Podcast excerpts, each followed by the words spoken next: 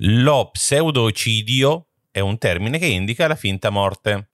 È un termine che in Italia non esiste, è un termine americano. Ma sapete cos'altro non esiste in Italia? Non esiste neanche il reato di finta morte.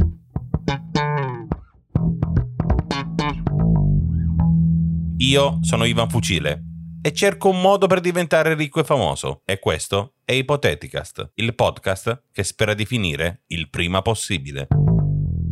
E così state pensando di inscenare la vostra morte. Bravi, bravi, lo capisco. Effettivamente tutti ci abbiamo pensato almeno una volta. Quando dobbiamo tornare al lavoro dalle ferie, quando dobbiamo tornare a studiare dopo le vacanze, quando ti aspetta una domenica a pranzo con i parenti.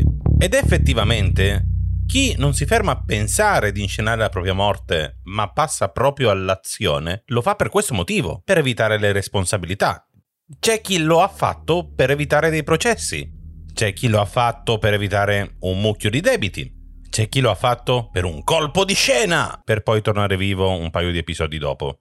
Vero Jon Snow? Vero Gandalf? Vero Sherlock Holmes? Vero Loki? Vero Homer Simpson? Vero Peter Griffin? Vero Palpatine? Vero Superman? Ma pensiamo invece a chi finge la propria morte per fare soldi. E diciamolo chiaramente, questa cosa la si fa truffando le assicurazioni sulla vita. E diciamo subito truffa, eh, perché non esiste un reato di finta morte ok? Esistono dei reati inerenti a questo, come la truffa, lo scambio di identità e altre cose di cui parliamo dopo. Ciclicamente in Italia qualcuno ci prova, ogni 5-6 anni. A Palermo nel 2012 190.000 euro. Beccati. A Como nel 2016 350.000 euro. Beccati. Spoleto 2021 90.000 euro beccati poi, ovvio, eh, magari qualcuno c'è davvero riuscito, ma è stato talmente bravo che non si è fatto beccare. Comunque, cosa dovremmo fare per farlo anche noi? La parola chiave di tutto è preparazione. E ci possono volere anni per fare una cosa fatta bene, eh? sappiatelo. La prima cosa è calcolare quanto ci serve, a quanto stiamo puntando. Se prendiamo l'esempio di Como di prima, quelli che hanno provato a portarsi a casa 350.000 euro, questi soldi corrispondono a quasi 20 anni di uno stipendio medio da 1500 euro. Senza tredicesima, i morti non festeggiano il Natale. Ecco, secondo me 20 anni sono un po' pochini, eh? Io alzerei un po' il tiro. Se facciamo il conto che l'aspettativa di vita media italiana è di circa 82 anni e l'italiano medio ha 48 anni, facciamo il conto su 34, 35 anni, dai. E non facciamo sullo stipendio medio, alziamo il tiro, puntiamo almeno ai 2000 euro al mese. Quindi stipuliamo un'assicurazione per almeno 840.000 euro.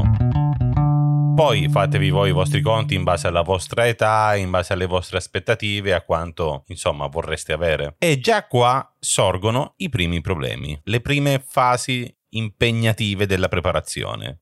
Molte assicurazioni hanno dei massimali più bassi, intorno ai 300-350 mila euro, quindi dovremmo spalmare su più assicurazioni. Molte volte, molte assicurazioni prevedono anche che debba passare un tot di tempo, un tot di pagamenti prima che tu possa riscuotere il premio. Altro punto fondamentale è che dovete trovarvi un complice anche perché qualcuno dovrà ritirare al posto vostro. Di solito c'è sempre la complicità di partner, familiari, amici molto stretti, coniugi, quello che vi pare. Dopo l'assicurazione e il complice, passiamo al resto, che non è meno importante, eh? Ci servirà un posto dove stare, un posto dove non ci conosce nessuno. Se risorgi dal nulla in un posto dove ti conoscono, potrebbe essere che poi vengano anche a chiederti di trasformare l'acqua in vino. Ti serviranno dei documenti falsi, una cosa che non passerebbe un controllo approfondito, ma andrebbe bene all'apparenza. Cerca comunque di non esagerare con gli anni che ti togli, perché so che cambierai la data di nascita, lo so, lo sanno tutti, perché tutti lo farebbero. Ti serviranno dei contanti, tanti contanti. Appena le banche sanno della morte, la prima cosa che fanno è congelare il conto, finché gli eredi non si mettono d'accordo sulla successione. L'ultimo suggerimento è lasciatevi qualcosa alle spalle. La vostra finta morte dovrà sembrare un incidente, una cosa che è capitata per caso. Se svuotate tutti i conti, se vendete tutti i vostri averi, tutte le vostre proprietà, e fate queste cose appena prima di morire, la cosa è sospetta.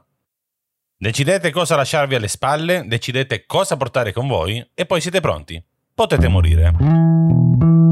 Cercate una morte che giustifichi l'assenza del cadavere e mettete in scena il tutto. Tanti optano per la morte in mare o la morte in un paese estero. Vi serviranno comunque dei documenti, falsi anche questi, che attestino la vostra morte, documenti che dovrete presentare all'assicurazione, non voi, il vostro complice. Certificato di morte, un intervento da parte delle autorità, personale del 118 che attesta il decesso. Ed ecco che finalmente siete morti. Vi è arrivato il premio dell'assicurazione. E adesso? Adesso avete il vostro gruzzolo e siete pronti a ricominciare una nuova fantastica vita. Ma ci sono un sacco di ma. Al momento avete comunque sulle spalle un bel reato di frode assicurativa e anche avete creato dei documenti falsi, quelli di identità ma anche la dichiarazione della vostra stessa morte. Non potete avere una casa, non potete affittarne una, non potete aprire le utenze, dovrete fare tutte queste cose in nero. Come anche non potrete avere un lavoro se avete fatto male i conti o se li avete già sperperati tutti quanti i soldi che avete guadagnato. Guadagnato tra virgolette, eh? Ehi, però non state pagando le tasse, è un lato positivo, finché non vi beccano e poi dovrete pagare tutti quanti gli arretrati in una volta sola. Potrete dire di aver fatto la stessa fine di Al Capone, beccati per evasione fiscale. Ma soprattutto non potrete avere più contatti con nessuno della vostra vita passata. E il punto dolente è proprio questo, perché la maggior parte di quelli che vengono beccati vengono presi proprio perché la nostalgia alla meglio e ricontattano qualcuno del loro passato. Quindi, ricapitolando, ricchi non siamo diventati ricchi. Famosi, se diventiamo famosi abbiamo fallito in questa impresa. Per me è no. Poi voi fate come vi pare. Tanto l'abbiamo detto, la finta morte non è un reato. Spero che non sia un reato anche spiegare come fingerla. Se ti è piaciuta questa puntata, falla sentire a qualcuno che dice sempre Ah, come vorrei cambiare vita. Ecco, che magari ci ripensa. E se non ti è piaciuta, spero tanto che tu ti trasformi in un armadillo o un pavone e che se muori me lo dici prima.